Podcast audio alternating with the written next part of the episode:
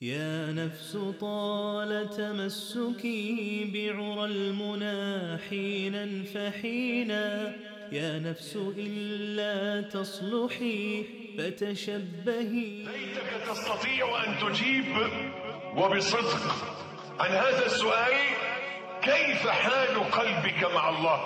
إخوتي أحيانا يحتاج الإنسان أن يتوقف ثم يلتفت يلتفت إلى الخلف لينظر لينظر خلفه بعد أن مضت مدة من عمره. أين هو من الطريق إلى الله؟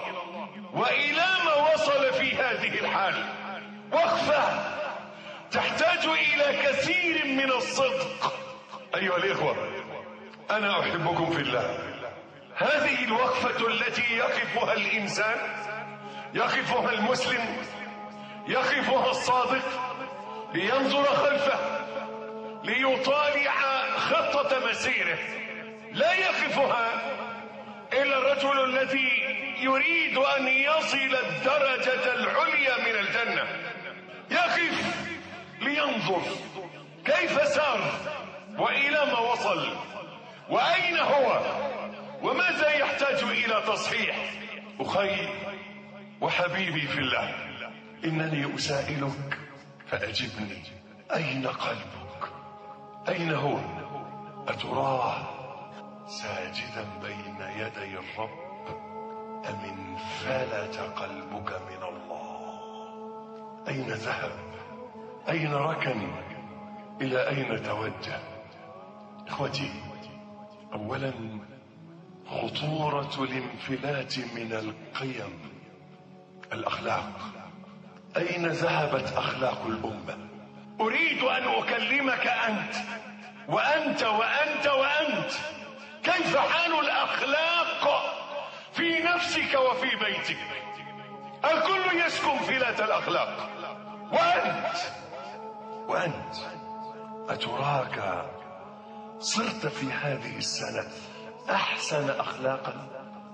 يعني أكثر إحسانا إلى الناس وصبرا على أذاهم ها؟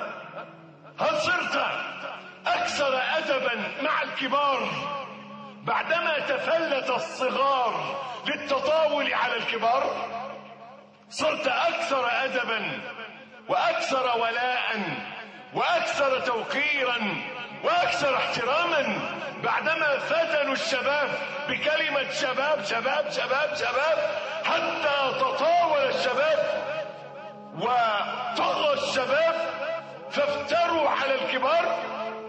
هل صارت أخلاقك أفضل في التواضع والذلة لأبيك وعمك وجدك وخالك وشيخك وكبيرك؟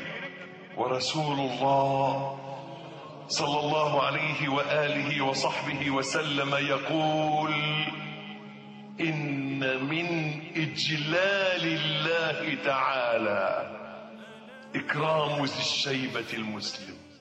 ألا يا نفس هل ضاقت بك الحيل لكي تغزي الفؤاد وفيه نقتتل كأنك لا تريدين السلام ولا ترين بأننا بالحب نكتمل. ترين بأننا بالحب نكتمل.